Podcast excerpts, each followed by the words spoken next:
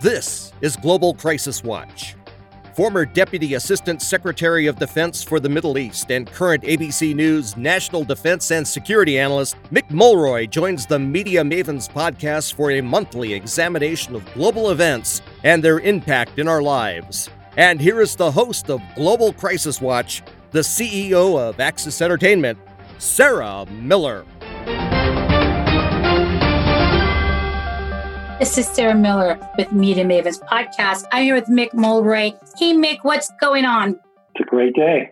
Absolutely. great to be here. We are on for Global Crisis Watch with you today because, I mean, you've been on a few times. You are former CIA military operations intelligence. Currently, ABC News has you as their one of their top security analysts for global crises around the world, correct?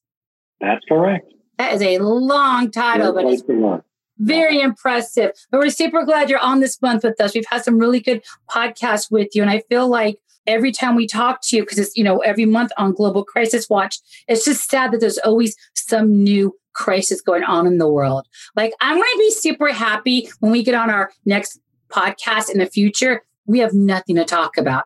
Yeah, Know. That's true. It's it's there's a lot of conflicts in the world, and the, and you know there's a lot of sadness in it. So, but it's important that people know about it because it might not affect their everyday lives, but they should care. So, I hope by talking about these things and giving the people information that they might not necessarily get, yeah, and um, I, being in PR, we see a lot of sensationalism, a lot of press.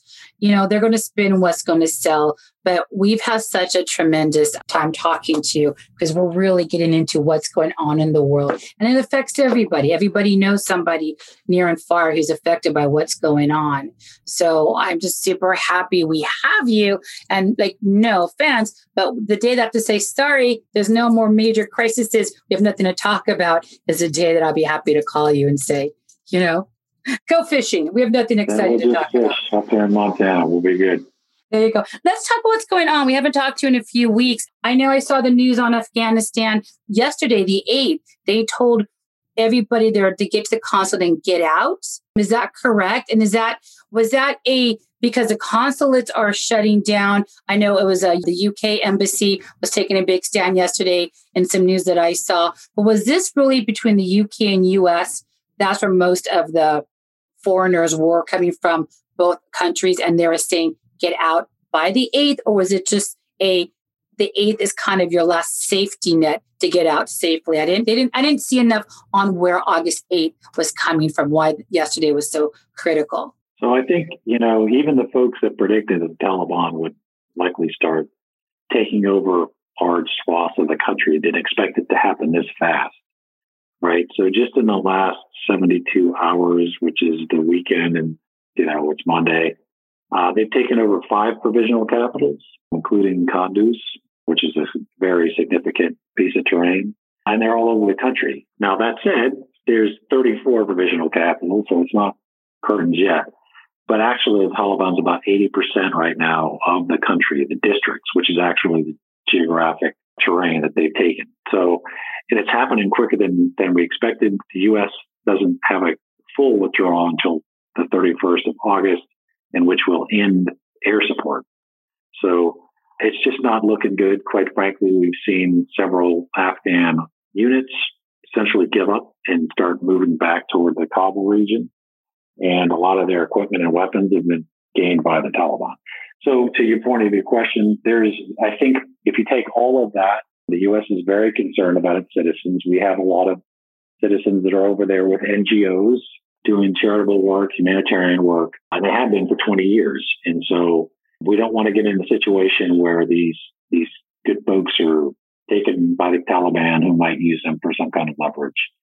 And I think the, the US just wants, and the UK, just wants them out of the country so they don't have to worry about their safety and well being once these areas that they might be in get taken over by the Taliban. I mean, it's crazy because we talked before about this briefly that you know everybody's trying to flee the country right now. I mean, people who live there. I mean, these families. I mean, Taliban. I mean, the concern of where we're going in the future is that they are going to be hundred percent taken over in this country because was it Kabul is the main capital, right? That's the main place that the U.S. troops are going to keep some people on the ground just in, beyond the 30 days, correct? That is correct. So the, I mean, when I first got there, or I should not me, but or not just me, but all of the Americans when they first got there, Kabul was only a couple hundred thousand people, right? Millions of people now. I know that we hear a lot in the media about, you know, how things are horrible in Afghanistan, but if you take the collective effort over the last 20 years, we've electrified substantial portion of the country. Girls who, never went to school before under the Taliban were going to school and going to university and there's big universities in Kabul and there was a lot of positive things that, you know, I mean, positive things don't generally make the news that had happened. Wasn't perfect, but Kabul has got grown immensely. And when what has happened in the past when the Taliban took Kabul, they basically encircle it and then they will bring out their artillery and shell it until, you know, oblivion. If that happens, then the international community is going to have to decide whether they want to stay in Kabul. And if they leave, that's when uh, you know the Taliban will be will go totally medieval and, and try to take back the capital. And if that happens, we're talking a mass exodus. Uh, people from the city trying to leave Afghanistan. You know, the UN Special Envoy for Yemen said over the weekend that this could be and likely will be the biggest humanitarian catastrophe of our generation. And that's saying something considering Syria and Yemen has happened during our generation there are some significant issues that people should be aware of. The Taliban is not a changed organization. They are just as despotic as they were pre 9 11.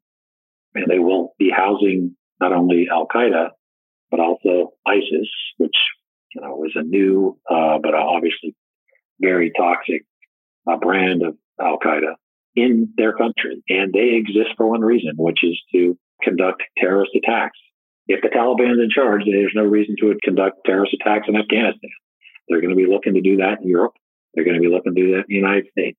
So I don't think we should be in any way comforted at all by the fact that the Taliban has pledged that they will not allow them to conduct external attacks. I don't know they will even have the ability to prevent them, but they've never shown any inclination to do that.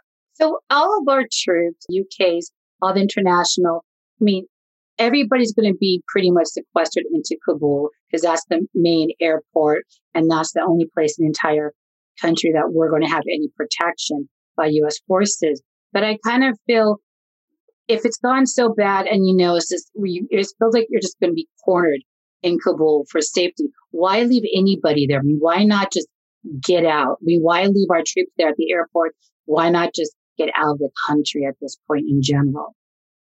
So that's a really good question. I think they'll be asking, asking it because, I mean, obviously Afghanistan is a landlocked country and then Kabul was not in the center, but it's essentially locked in the center of Afghanistan. The, uh, the uh, Taliban's taken over all the territory around it. So the only way in and out is the airport.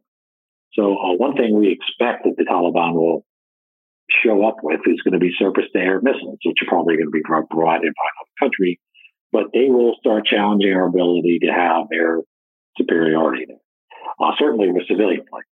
So uh, there will be a question when the Taliban surrounds Kabul whether we should, we, the U.S., should stay there. It'll be an embarrassment to our country. It'll look somewhat like Saigon if we wait too late. All depiction that everybody thinks of with the helicopter on the roof in Saigon. I hope it doesn't happen. I hope all of the, all of the analysts, and I don't think there's a lot that disagree with this. Up there, I hope we are all wrong. I hope the Afghan National Army pushes back and is successful against the Taliban. But if they're not, this is going to be a humanitarian crisis on unseen. Even though if you think about how bad Syria was, it's hard to believe that this could be worse. But there's a lot of people talking about a potential UN force could go in there and about 5,000. I don't think that's, I hope that would happen. I don't think it's going to happen. I don't see anybody willing to step up and do that if the United States is. The United States has to lead. If the United States doesn't lead, nobody else will, including NATO, which is already, you know, they're going to be on the same timeline we are for the end of August. It just seems like more of a suicide mission. And I don't, I mean, do you think the U.S. would lead to kind of step back in? Because I know the whole effort's been to pull out. We've been there for so long. And I just feel like, you know, there's media's always chasing down war stories and what's going on internationally. You know, you have the embassies there.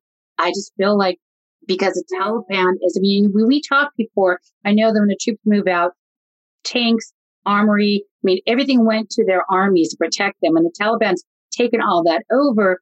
I just don't know how feasible is it to really leave somebody there because we're now, given who we have in Kabul, you're outnumbered, outpowered on every level. So, I mean, do you, is it worth still fighting or is it easier to save as many lives as we can get them out and just walk away?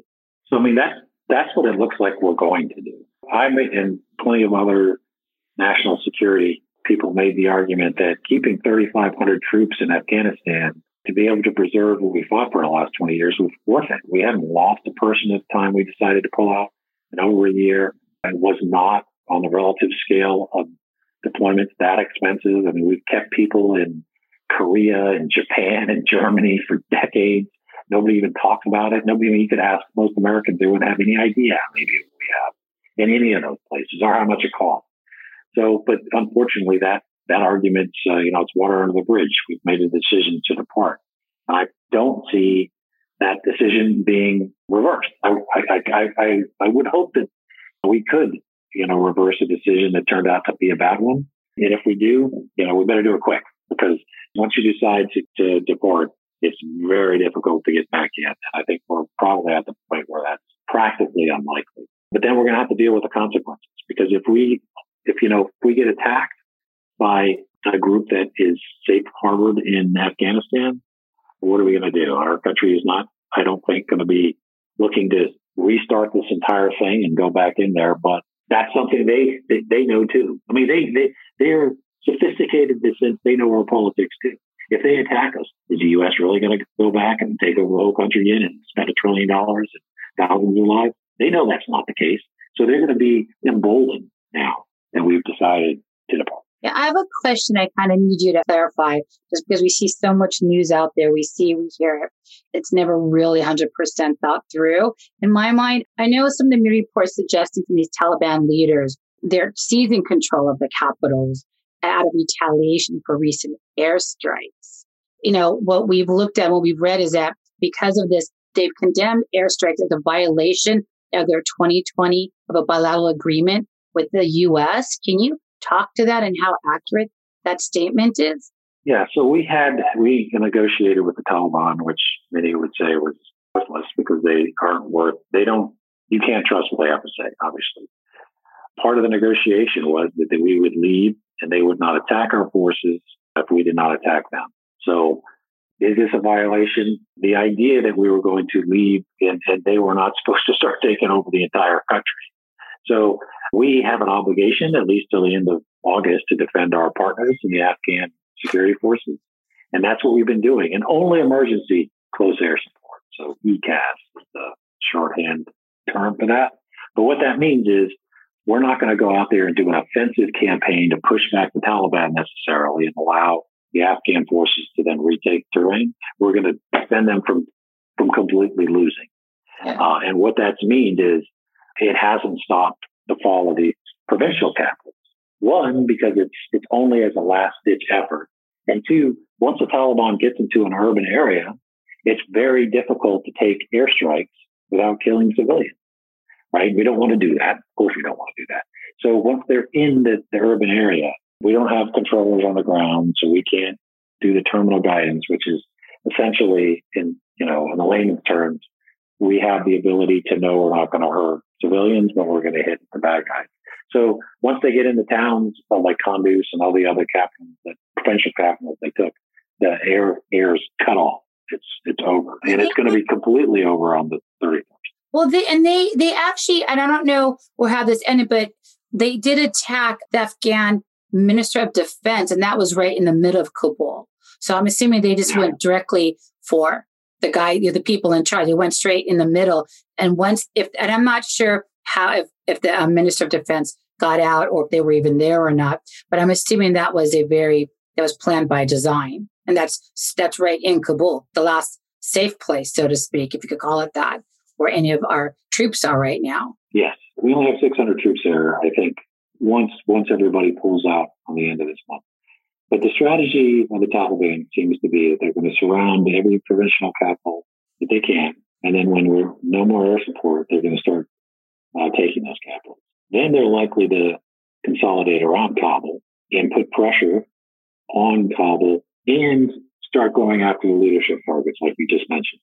He was not there when the attack happened, but it does show that they can get, you know, explosive laden vehicles inside the security ring of Kabul and kill a lot of people. And that's and that's obviously not good. I mean, anybody being killed is not good.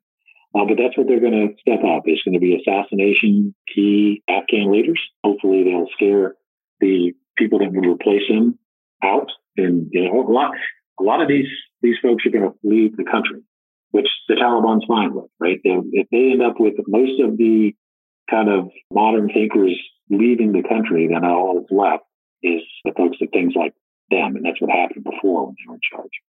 So they will continue assassination attempts on key leaders, and they will continue to take terrain and surround Kabul. This is crazy. Uh, we're on some of the media press conferences and stuff that I've seen. I mean, it's all over the news right now. The press is getting a, a little feisty and a lot more aggressive than normal because they're asking, because I think what the concern is, is it imminent that we're going to have another 9 11 type of attack or a bunch of them similar to the damage and lives being taken? And where, how this is going to affect us. And every time they brought this question up in these press conferences, some of the people from Biden's administration and Biden himself have stumbled through the answers. They have pushed back. You know, this isn't our country. It's not our place. And they're kind of dodging some of these questions. So I get why the media is pressing forward and getting more aggressive. I mean, I've literally seen, I think, Biden snap twice at a reporter, which I mean, obviously you don't do. You're a, you're a world leader. You keep your cool, but I think the pressure's on there because the media wants answers, but media does write, takes things out of context, sensationalizes stuff, which I know you guys don't want to see happen, especially right now. But eh, just in your personal opinion, I mean, where do you think this is going? Like in the next year, if we could go out a year or so, given how bad things are, they're quickly unraveling. Is this something that we do need to kind of put more time and energy into, or something that our administration needs to kind of focus on, which is strengthening our security for terrorism, you know, because remember, what was it? They were planes, trains. I mean, they're getting in any way they can. And I feel like this is kind of imminent. It's going to happen again while the press is getting more aggressive, demanding these answers. But I don't know if you could answer that question right now. Yeah. So, I mean, eh, like a lot of military people, a lot of press people have served in Afghanistan. It's been a 20 year conflict. So, a lot of, I mean, they're supposed to be objective in them. They are. But I mean, we're all people, right? So if we've spent a lot of time in Afghanistan covering the press has spent a lot of time in Afghanistan covering this. They've met a lot of Afghans. They know a lot of Afghans. There is a movement now to for the Afghans that worked in the media, you know, to get out too. So it's not just the interpreters that work with the military, etc. So there's, I mean, it's personal to a lot of them. To answer your question, they're going to get heated because they don't I think they're asking legitimate questions like why was this necessary to be so precipitous to depart this way? Why is it so extent, you know, unacceptable to have this relatively minimal force, or we did have a minimal force and minimal expense to, you know, so they're asking legitimate questions. And I think it's just hard to answer the question. I don't think it's a secret that a lot of the advisors to the president uh, were against it, you know, from, you know, essentially, you know, from my understanding, most of all the leadership at the Pentagon, military and civilian, thought this was not the right move. That that you know this wasn't the thing to do. So it's going to be difficult to defend something that you didn't support. But that's it under our system. Once the president makes his, his or her mind up, now that's that's the answer. So we don't we don't get to overrule the president, uh, especially when it comes to this. But this is this is going to be something that's going to be hard to justify, I think, in the years to come. And a lot of people are going to be wringing their hands going, we should never have done that, I think. Yeah, but yeah. I hope I'm wrong. I really, really, I have yeah. a lot of Afghan friends and I've talked to a lot of them recently, including today. And uh, I really hope I'm wrong. But right now, the only people fighting are the special operations forces, the commandos, and a, and a few groups inside the intelligence services. And they're fighting to the, I mean, we are, they are losing. It is way worse than I think we even are seeing on, on Western media it's it, it is a very difficult situation for people and civilians being killed as they go through and take these tricks and take these provisional capitals. it's just a lot of lives lost and it's just unnecessary. And, you know, I don't want to get too political because I know we want to switch topics and get an update in Iran with you. I mean, it's not saying that people shouldn't travel, go live their life, go travel to Europe, wherever they want to go, be afraid to get on a plane, a train, and go out. It's not a fear factor that, oh my God, another 9 11. But I do feel that people do need to be a little bit more aware of their surroundings, be a little more alert, because I think we've kind of dropped our guard a lot over the years. And with COVID, now people are able to fly again and move around. I, I just, I do, I agree with you and I agree with the press that it's not going to be shocking if we start seeing more attacks in the upcoming year or two. It's just, I think it's just going to be so political and hard to handle because you know there's going to be somebody's going to point a finger. Biden wanted them pulled out. People want them to stay. Who's going to take the blame? Nobody's going to really blame for a terrorist group who just, they're just a different breed of humans over there. You know, we can't really justify that. But I do think what's going on right now is going to lay down some pretty strong footprints for what's going to happen the next year or two, not just politically, but from a terrorist standpoint on US oil. So I see where that is coming from with the press but it's they don't want to talk about it because they don't have answers. They don't want to create fear. It's hard coming off COVID to create any more, you know, fear in people who want to get back out there. But it's hard to read this and talk about this without any end game to look forward to or to understand where it's going to happen. There's no there there on this one. I think that's where the difficult part is right now for everybody. Yeah. And you know, I don't do politics, so I don't yeah. want anything to do with it. So and and I want to be able to advise both sides anyway because you know if I have an expertise, that's it. But you know, at the end of the day, these folks are are hell bent on causing death and destruction to their enemies. And in the United States, they don't care if you're Republican or Democrat or independent. We're the enemy. So it shouldn't dominate our life. To your point, you should you know still travel, just be smart, all that. They are at the end of the day. I mean, far more people being killed in car accidents and terrorist attacks so we have to put it in the right perspective. But we also, we being, you know, my former groups of the Department of Defense and the CIA have an obligation to defend Americans, period. So we can do everything that we, you know, we do in the world, whether it's diplomatic engagements, economic, you know, agreements with other countries, tourism, travel is a big deal for all the countries, and humanitarian efforts. I mean, we we should take pride in the efforts we do there. But it is it is going to have to be something that you know we we have to accept that terrorism is never going to be ended by a treaty signed on a, you know, destroyer like at the end of World War II. It's just not the case. It's more like the war on crime. You know, it's just, it just keeps going, unfortunately. Crime's not stopping. So terrorism's not going to stop. It's a philosophy. It's a toxic one, but we have to be willing to do what we need to to defend ourselves. Now, the ultimate answer, if there is an answer to the question is to change the economic situations in a lot of these places. But that requires a lot of money and a lot of effort, and, and it's not going to be easy. But that's what uh, ultimately is a driver into young men coming involved in these these groups. Yeah, it was good to talk about this because I know it's all over the news and it's great to get some clarity of what's really going on over there. But I want to pivot over to Iran with you for a minute before we end the podcast. We talked a little about them producing their own uranium for nuclear weapons down the road. I believe there was a new president or commander over there. Can you give us a little bit of update of what's going on over in Iran in this past week or two? Yes, absolutely. So with the current administration, U.S. administration coming in, there was a strong push to revive the talks to get both parties back, U.S. and Iran, back into the JCPOA, which is a nuclear agreement from 2015. Obviously, that was done under the Obama administration. Then Vice President Biden was very heavily involved. And also, so was the current Secretary of State, Blinken, and the current CIA director. They were very involved in the original agreement in 2015. So we, the, under the Trump administration, pulled out in 2018. What we've seen since then is Iran is enriching uranium at a higher level than they ever have and the storage is is well beyond what was allowed in the JCPOA. So we all wanted to see, I shouldn't say we all, there's plenty of people that didn't want to see this, but Iran get back into compliance and then deal with all the other activities they do that's not helpful in the region or just flat out bad. in a separate agreement. Then Ibrahim Raisi, who was a judicial chief prosecutor in Iran, won the presidency.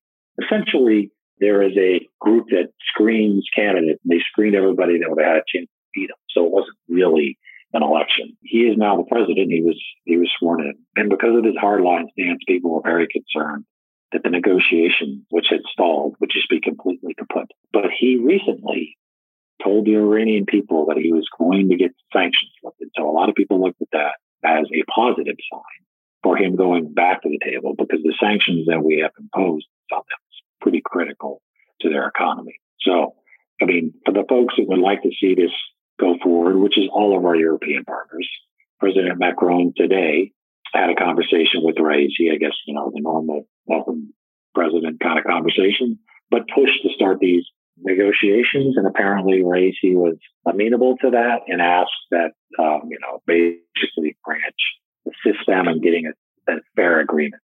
So for those that would like to see this agreement and Iran get back into compliance, I think this is a good thing. If it's not, and Iran does continue down the path we seem to be on, we could end up with an Iran that has a nuclear weapon. And that could completely destabilize the region.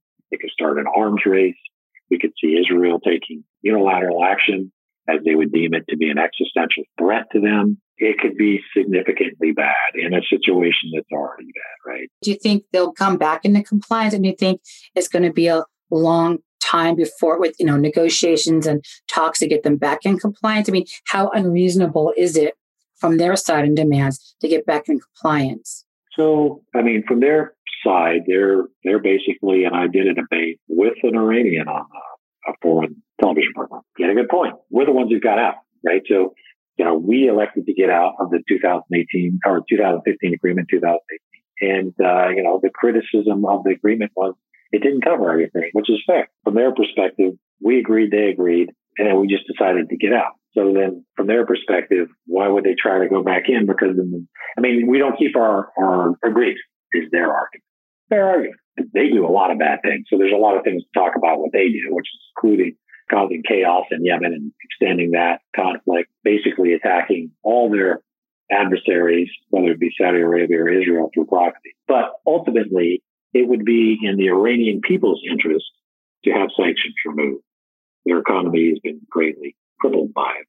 And it would be in the interest, I think, of the region to have the stability that would come from a Iran was not seeking to gain a nuclear weapon. So I do think there is incentive on both sides, which is what's needed to end up with a negotiated agreement. We did it in 2015, so it's not impossible, right? So let's let's keep that in mind. But there'll be a lot of back and forth and saving of face and national pride this and that. So it won't happen overnight. And we do need to address all the things they are doing with these proxy forces, as we call them, like Hezbollah, Houthis, Hashd Shaabi in, in Iraq. All these groups they use to attack people because they they want to be they want to be able to say wasn't us, it was these groups. And they you know they just attacked and killed two civilians on a merchant vessel which the U.S., the UK, and Israel has said publicly that we will retaliate for. So stand by for, for what that retaliation means. Do you think they'll take some stand on that retaliation right now? What do you think? Because I feel like that will just provoke the Iranians to not come back in compliance. They were just kind of like poking the bear on that one. It could depends on on what the what the response is, right? So the Iranians drone into the bridge of a commercial vessel and killed two of the crewmen, civilians. I think one was a UK and another one was a European Union citizen.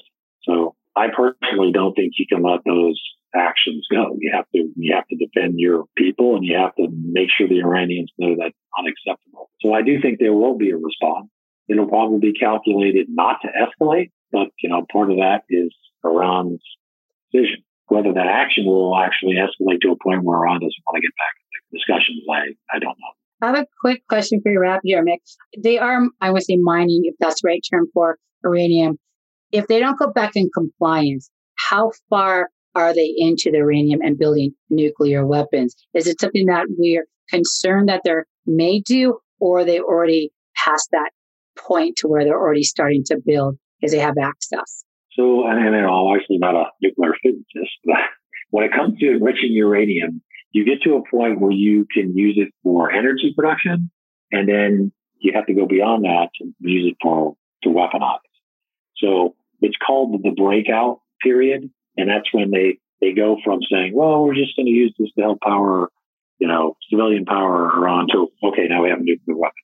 It's getting shorter and shorter by the amount of storage they've had, and, and the, the longer that they have done this enrichment, and to the percentages that they need to get to a point where they could have this short breakout period.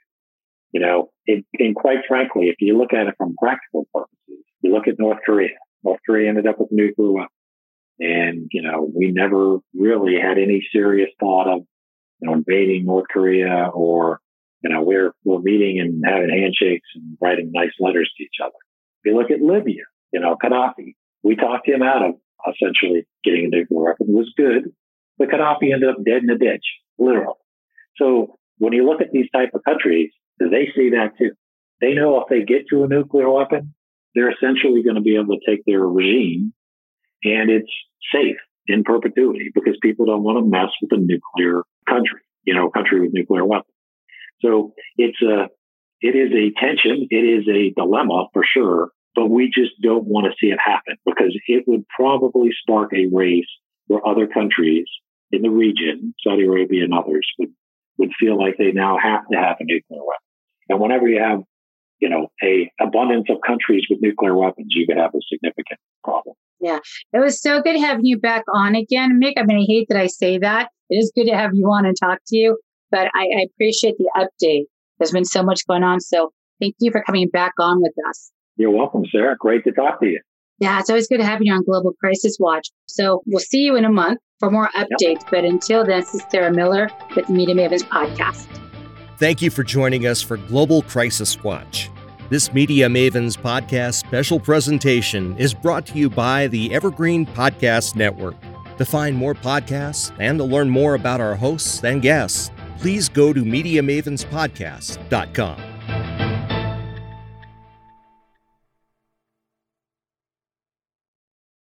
This podcast is a part of the C Suite Radio Network. For more top business podcasts, visit c-suiteradio.com.